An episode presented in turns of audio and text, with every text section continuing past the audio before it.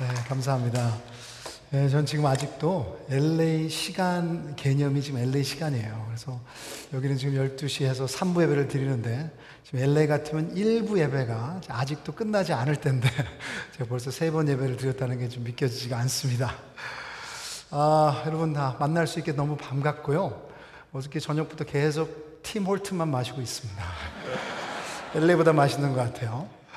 어, LA에서 저도 우리 음, 토란토 큰빛교회 소문을 많이 들었는데 직접 와서 보고 또 이렇게 우리 영어 담당하시는 장로님들 또 만나고 얘기해 보니까 너무너무 건강한 것 같아요. 아, 참 한옥권과 아, 또 이렇게 영어권이 함께 갈 수 있다는 것은 큰 축복입니다. 아, 그래서 여러분 그걸 위해서 계속 기도하시고 또 노목사님도 너무 사역을 잘하고 계셔서 저도 계속해서 배워야겠다고 아, 생각을 합니다. 같이 한번 기도하고 우리 말씀 보겠습니다.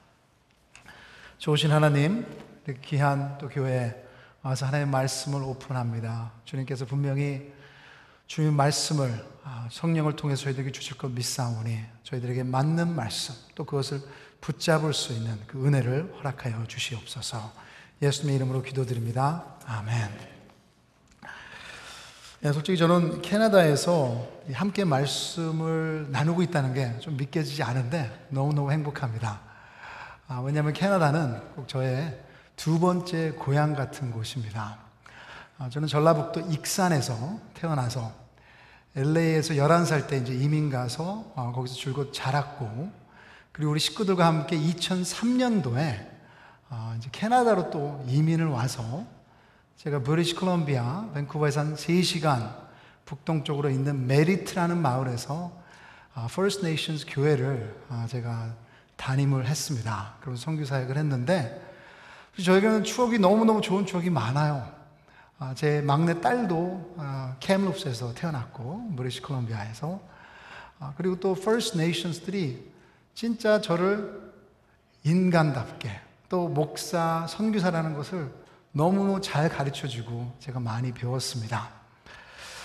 자, First Nations들이 저에게 참 가르쳐 준 게 많은데 친구들에게 사냥도 배우고 연어도 함께 잡고 뭐 튀김빵 이제 아시죠? 배넛 배넛도 아, 함께 만들고 그리고 봄에는 또 그 동네는 또 카우보이 동네니까 이 송아지들을 함께 낙인을 찍는 아, 그런 것도 배우고 아, 그리고 제가 머리 기르는 것도 First Nations 때문입니다.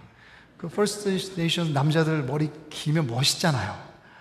그런데 하루는 보니까 이 교회에는 머리 머리 긴 남자가 없는 거예요. 아, 그래서 어, 머리 길어도 교회 올 수 있다. 이제 그런 것을 보여주기 위해서 제가 머리를 길렀는데 길르다 보니까 뭐 괜찮아요.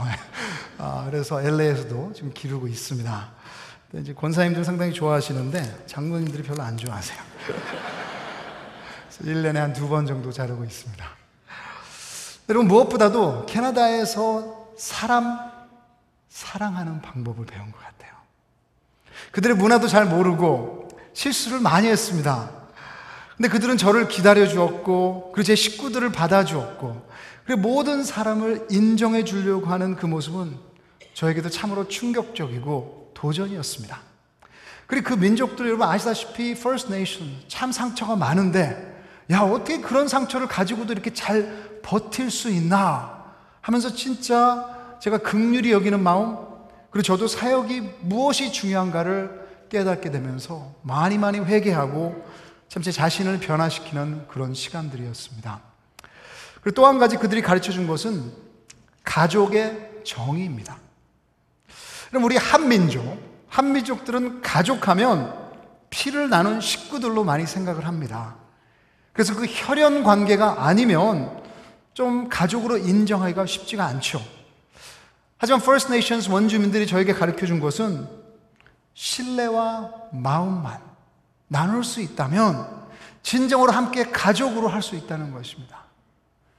그래서 Upper Nicola Band, Holmes Family에서는 아, 저를 입양해서 언제든지 제가 그쪽에 가면 저는 잠잘 곳이 있고 먹을 것도 있고 그리고 아, 진짜 함께 할 수 있는 가족이 아, 그 동네에 있습니다.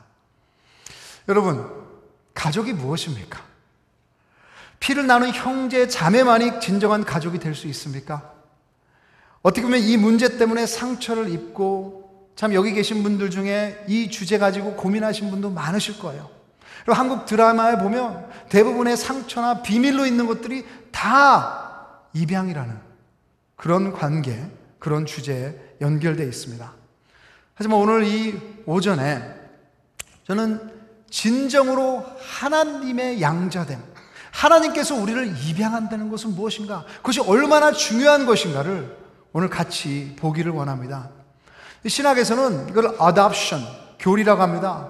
그래서 doctrine of adoption이라고 그러는데, 그럼 피를 나눈 가족도 중요하지만, 진정으로 하나님께서 허락하신 그 하나님께서 입양하는 그 가족이야말로 진정으로 우리 삶을 바꿀 수 있는 그런 진리인 줄 믿습니다. 그래서 잠깐 한 입양을 한 가족의 이야기를 보시겠습니다.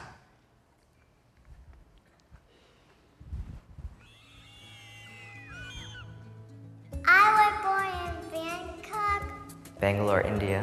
Connecticut, And I was born in Romania. Ethiopia which is in Africa. and China. Sharon is the gas pedal, and I am the brakes. Over and over, she'll say, I found this child who needs X and Y and Z, and all we'd have to do is fly over the ocean, get funding, connect this dot to here, and it'd be done. We're such victims of our culture because our culture tells us your kids have to look perfect and be in all the perfect schools, and you can't do that with a big family. But if you just concentrate on what's important, the rest will follow. People discouraged us. They thought we were going to ruin our lives by taking all these special kids, and they said, You don't know what to do. And it's true that we had no experience and we didn't really know how to raise them, but you, you see what happens with unconditional love. You give a person unconditional love and they, they blossom.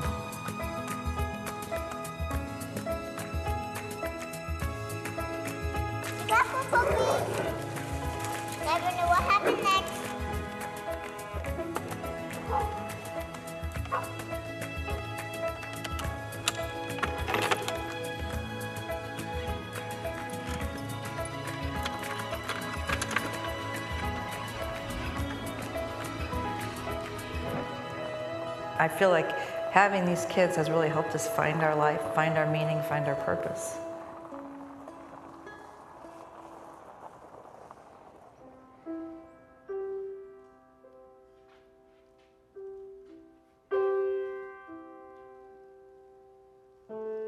It took me decades to figure this out, but there's no physical thing that you can buy that's actually going to give you true peace and happiness. And the pure joy that will come from a, a rescue and a ransom of a child's life is probably the most satisfying thing you can imagine.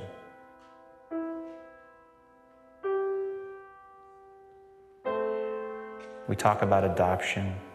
We tell them they're adopted, and we kind of tell them, you know, being born into a family, you don't even decide that. It kind of happens biologically, but when you're adopted, your parents looked out at the whole world and picked you. You think that they don't really know the gravity of them being rescued or saved. Then you'll see them in an external setting, like one of them is in front of 300 people last Friday night, and he tells people that he probably wouldn't be alive if he hadn't been adopted by his family. Those are like the goosebump moments when you go, he's got it.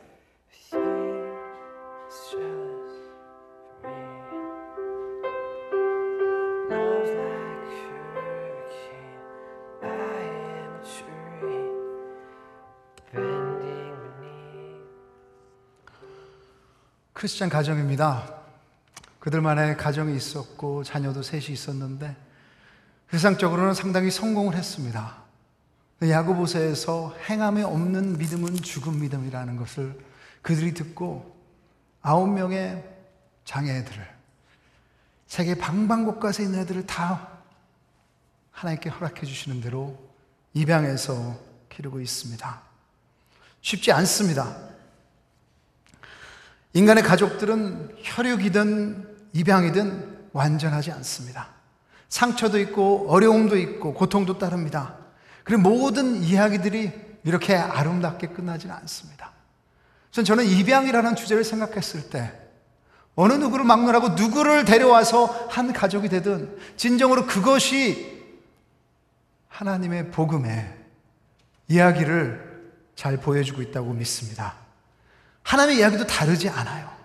여러분 5절을 보시면 율법 아래 있는 자들을 속량하시고 그것은 하나님께서 우리를 구원하셨다는 뜻입니다. 근데 그 구원의 목적은 그 다음에 보시면 우리로 아들의 명분을 얻게 하려 했다고 쓰여 있습니다. 영어로는 we might receive adoption as sons.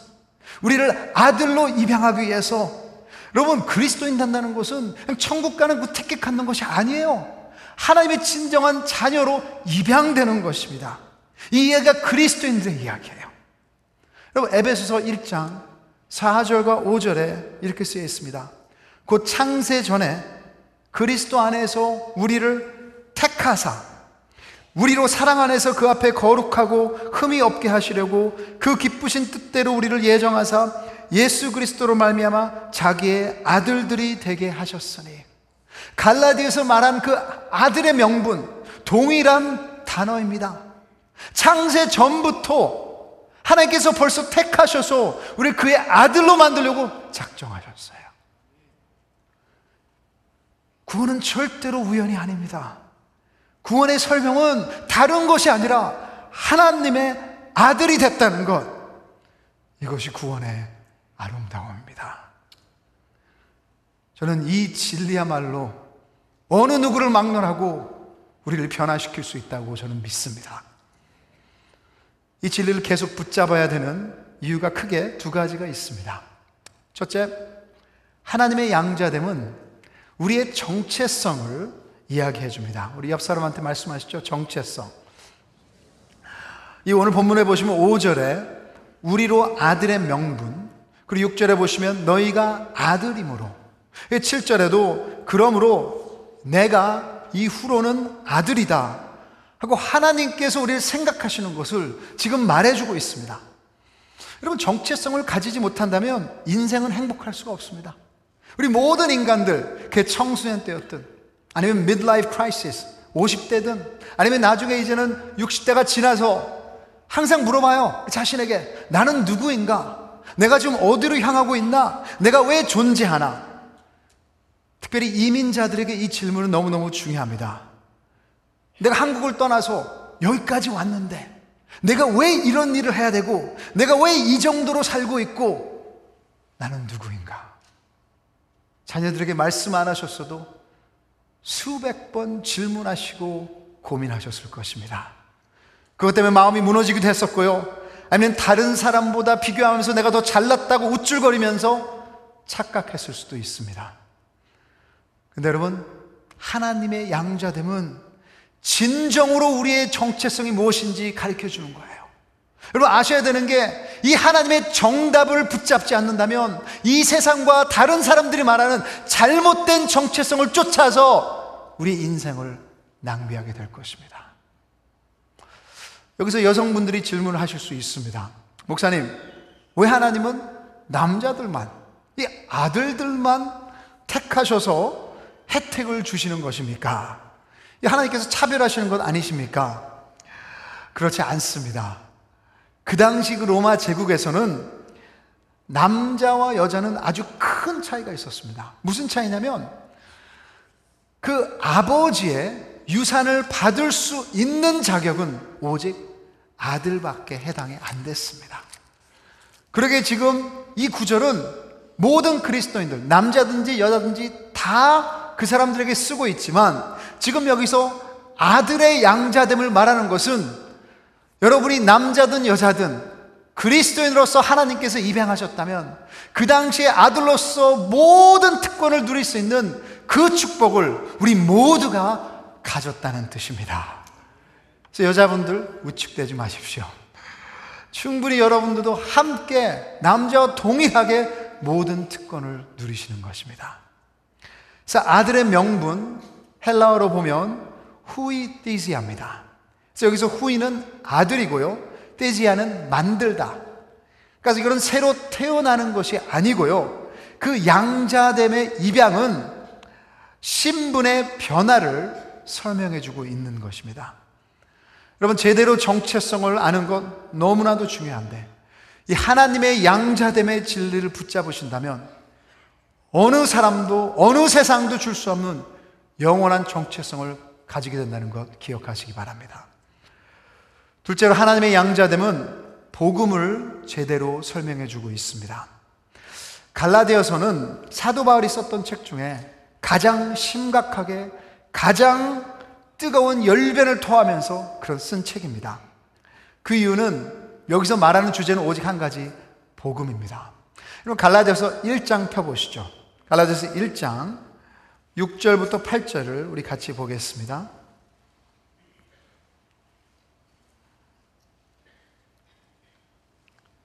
갈라디아서 1장 6절부터 8절 제가 읽겠습니다.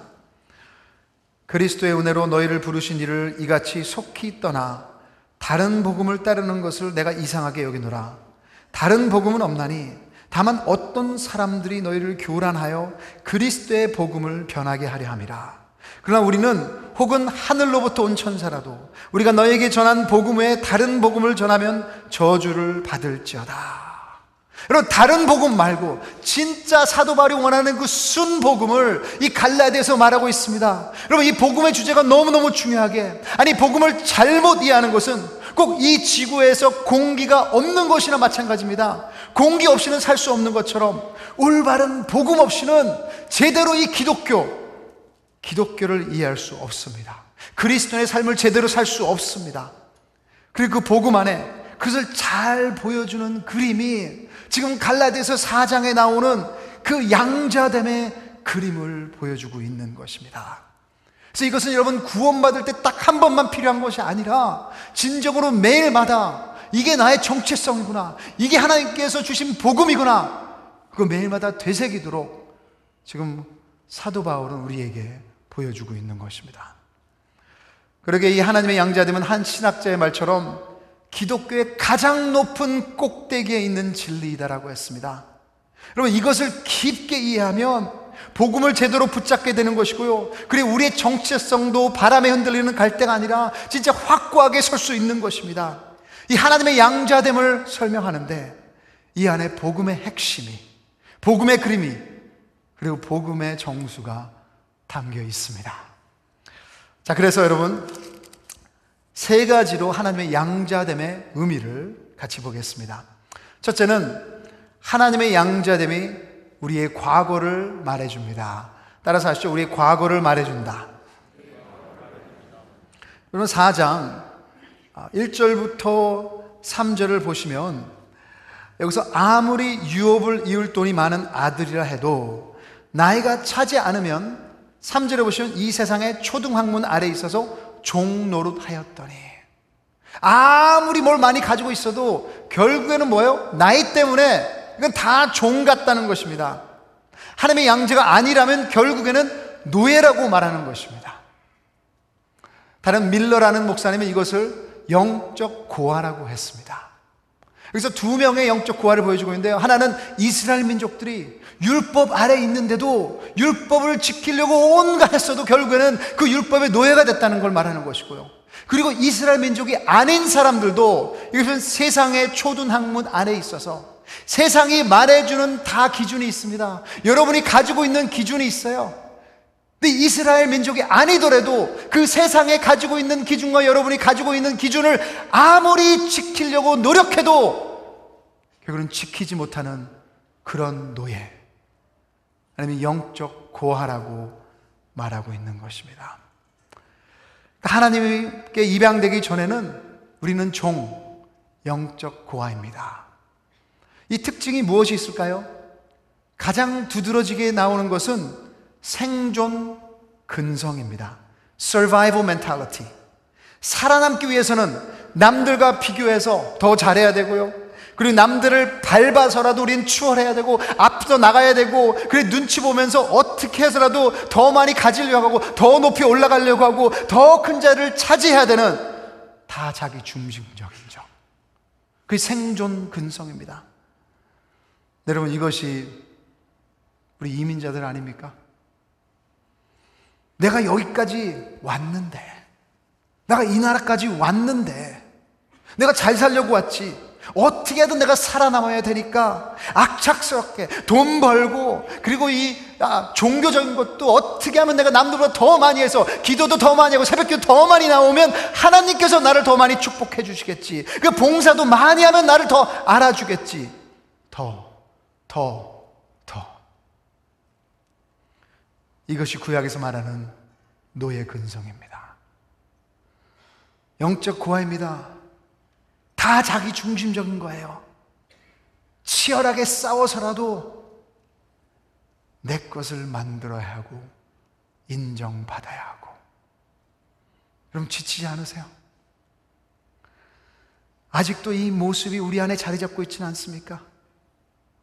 여러분 양자됨의 사실은 양자됨의 진리는 이 사실 내 안에 있는 영적 고아 같은 그 모습들을 고백할 때 그 양자됨의 능력이 나타나는 것입니다. 둘째, 하나님의 양자됨은 우리 아버지가 어떤 분인지를 설명해 주고 있습니다. 여러분 6절 같이 한번 읽겠습니다. 우리 6절 시작. 너희가 아들이므로 하나님이 그 아들의 영을 우리 마음 가운데 보내사 아빠 아버지라 부르게 하셨느니라. 하나님 존재를 인정하는 것 중요합니다. 그리고 그분이 창조자라고 믿는 것 중요합니다.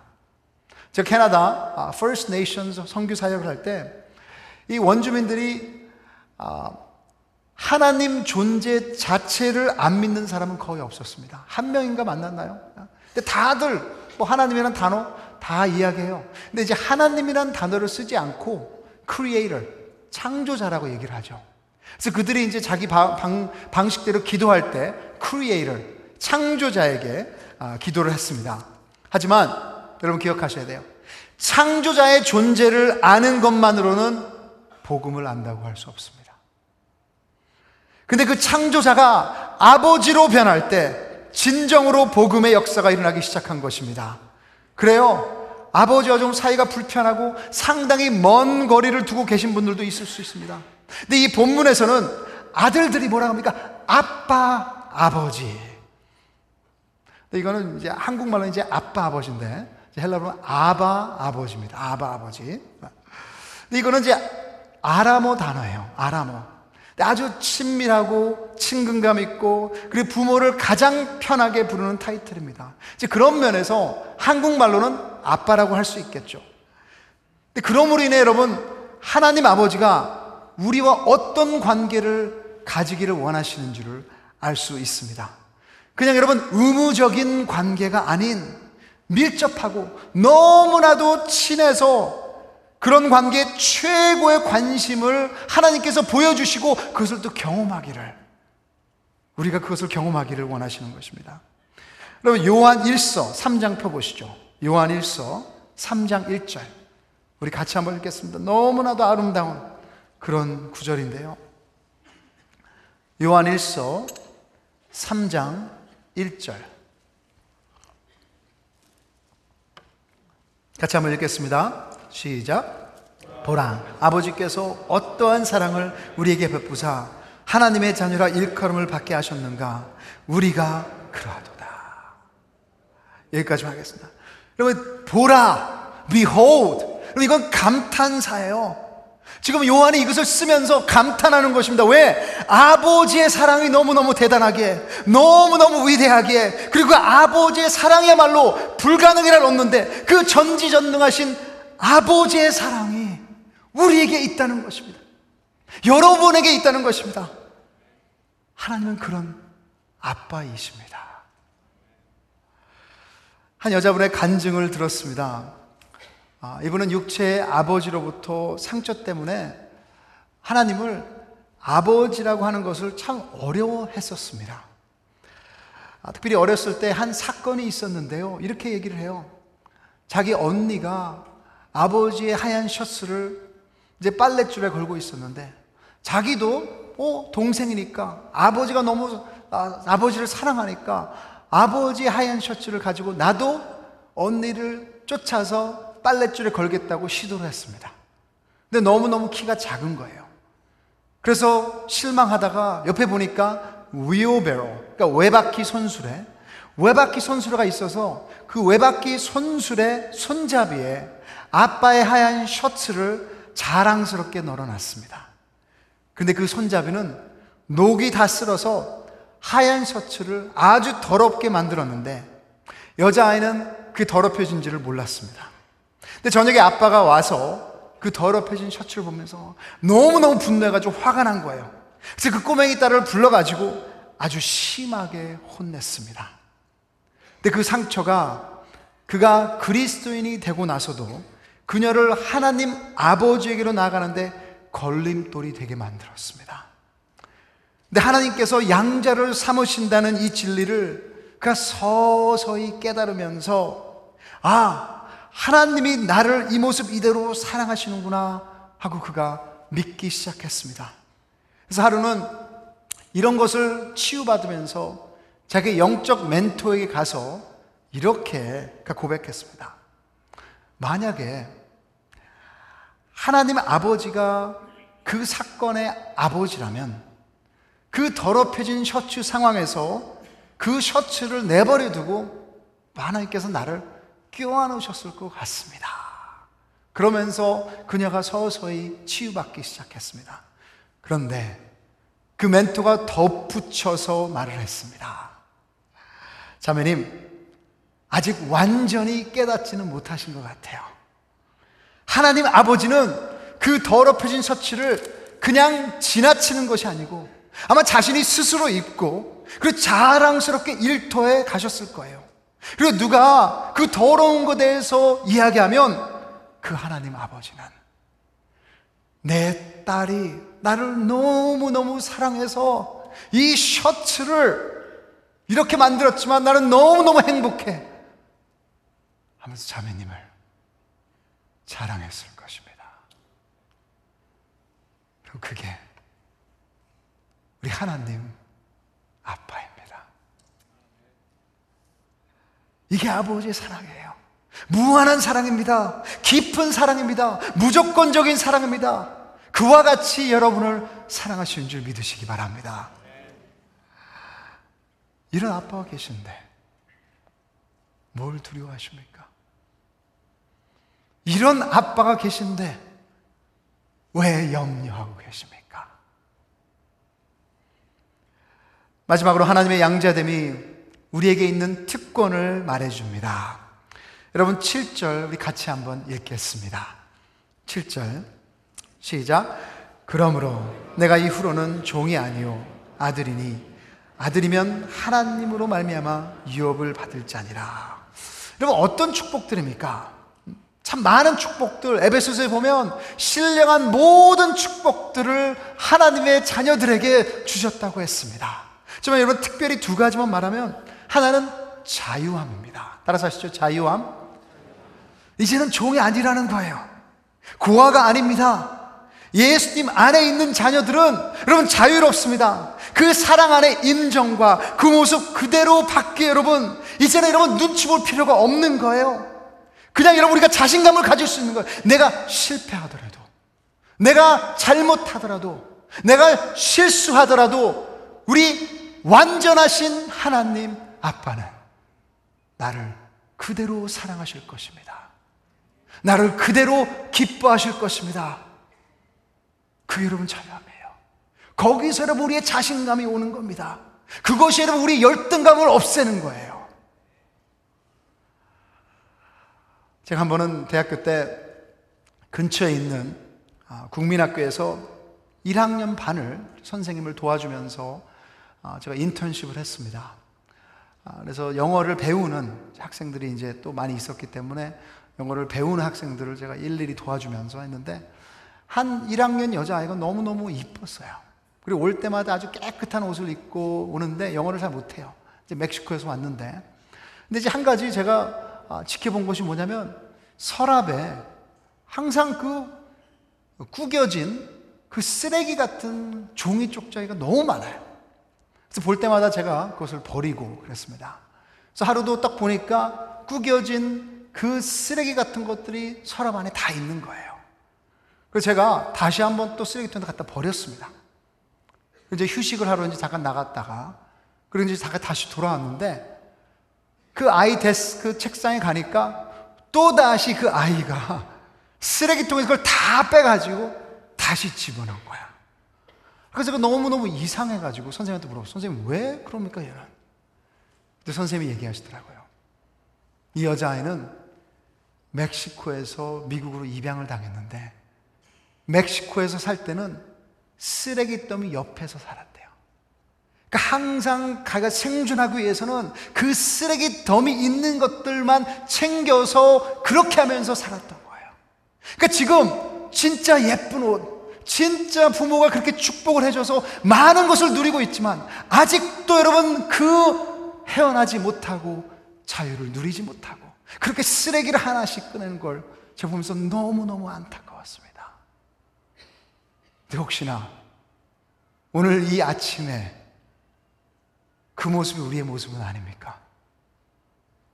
하나님께서 우리에게 자유함을 허락해 주셨는데, 자유의 특권을 주셨는데, 진정으로 우리가 이제는 노예가 아니고요, 고아가 아니고요, 하나님의 모든 축복을 내가 다 누릴 수 있는 자유함이 나한테 있는데, 아직도 세상 사람들, 아직도 여러분의 자녀, 아직도 여러분 그 배우자, 인정과 칭찬과 만족을 받으려고 그렇게 노예가 돼서 달려가시는 건 아니십니까? 아빠가 우리를 채워주실 것이고, 인정하시고, 받아주시는 줄 믿으시기 바랍니다.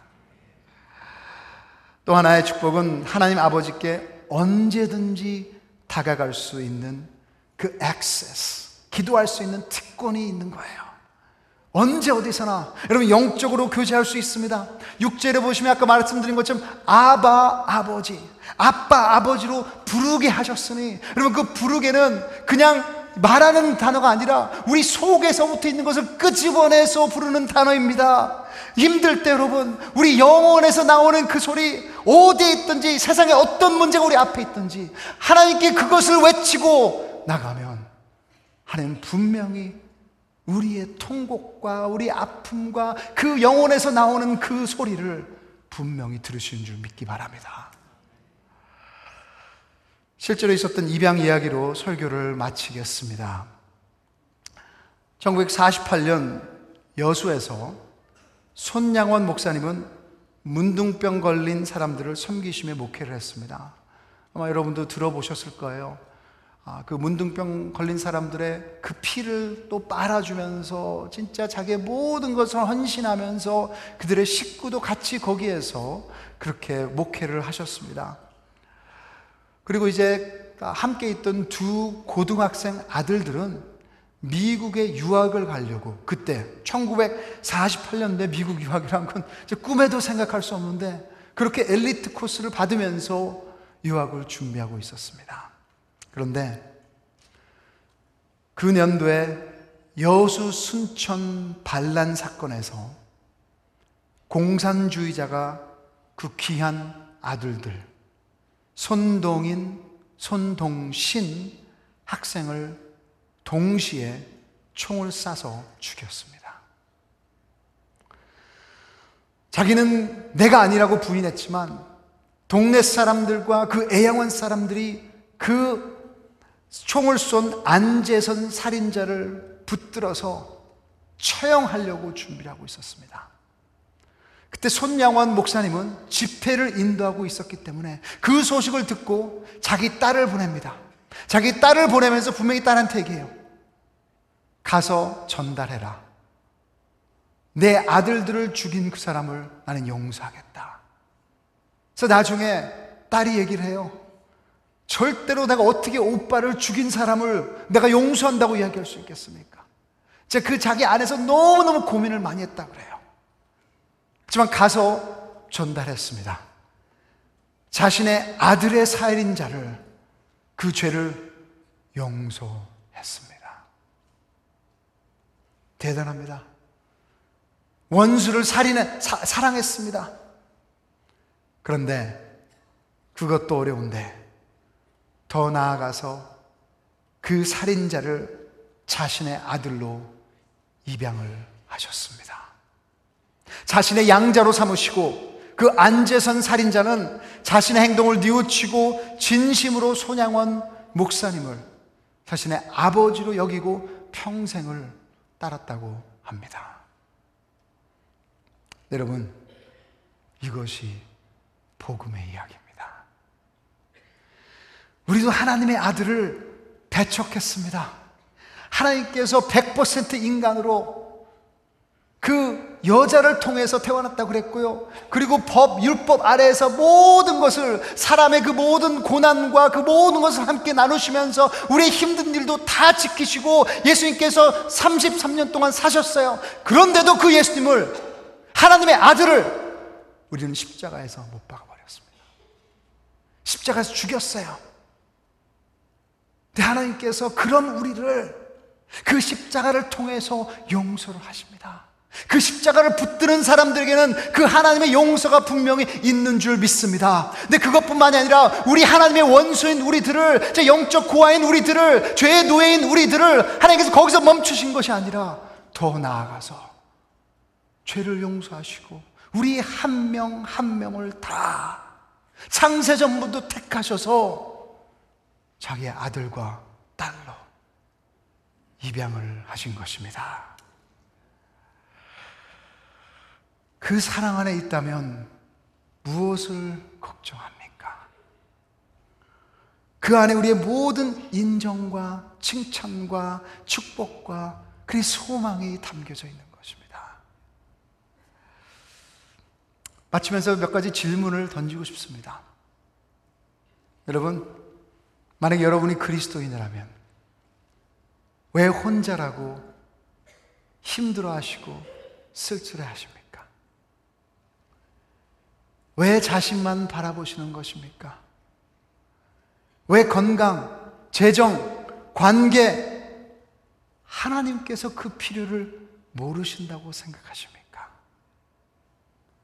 왜 항상 자신이 옳아야 된다고 컨트롤 하시려고 합니까? 왜 여러분이 다 잘해야만 하나님께서 기뻐하실 것이라고 생각하시는 것입니까?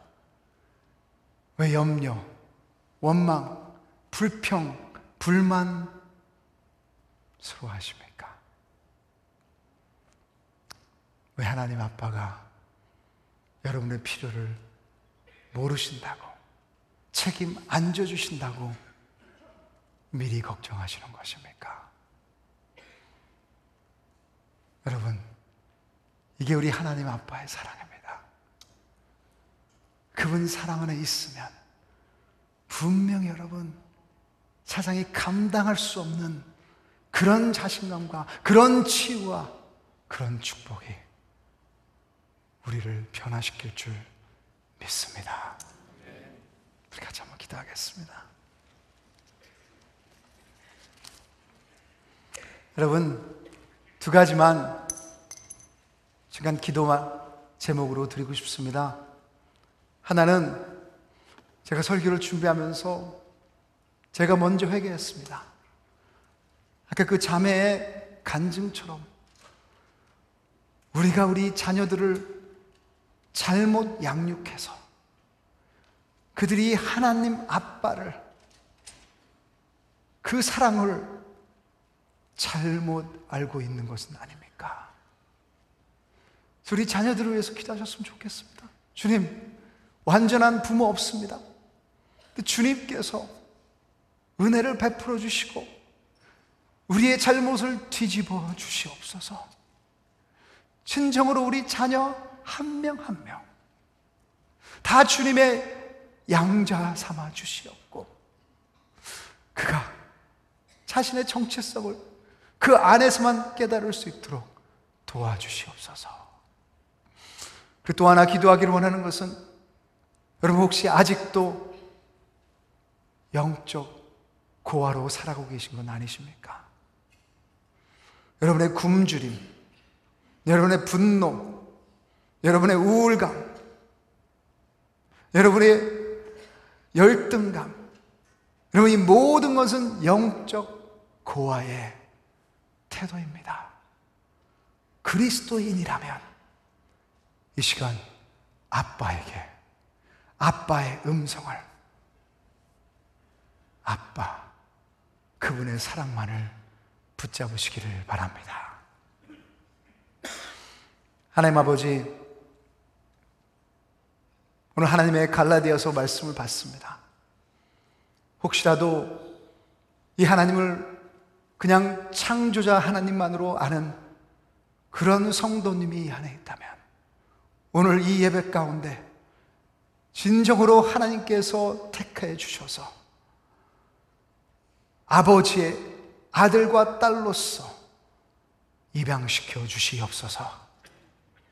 그리고 주님, 저희들 회개합니다.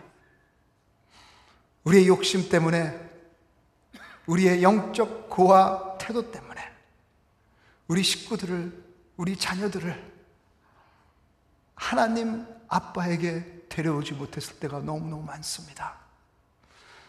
지금 우리의 실수를 그냥 실수로 남겨주지 마시옵고, 주님, 은혜 내려 주셔서 우리 자녀들과 다음 세대들이 얼마나 하나님 아버지의 양자됨이 위대하시고 놀라우신가를 그들이 깨달을 수 있도록 은혜 내려 주시옵소서. 그 주님, 저희들의 영적 고아의 태도를 주님 앞에 올려드립니다. 이 시간 한 주 동안 두려움으로, 걱정으로, 염려로, 스트레스 받으며 너무너무 무거운 짐을 가지고 이 시간에 나오신 우리 형제 자매 있다면 다시 한번 아빠의 사랑의 음성을 들을 수 있도록 하여 주시옵고 얼마나 하나님 아빠 우리를 자랑스럽고 기뻐하시는지를 깨닫는 주님의 예배가 될 수 있도록 우리의 삶이 될 수 있도록 은혜 내려 주시옵소서. 아빠, 사랑합니다. 감사합니다. 예수님의 이름으로 기도드립니다. 아멘.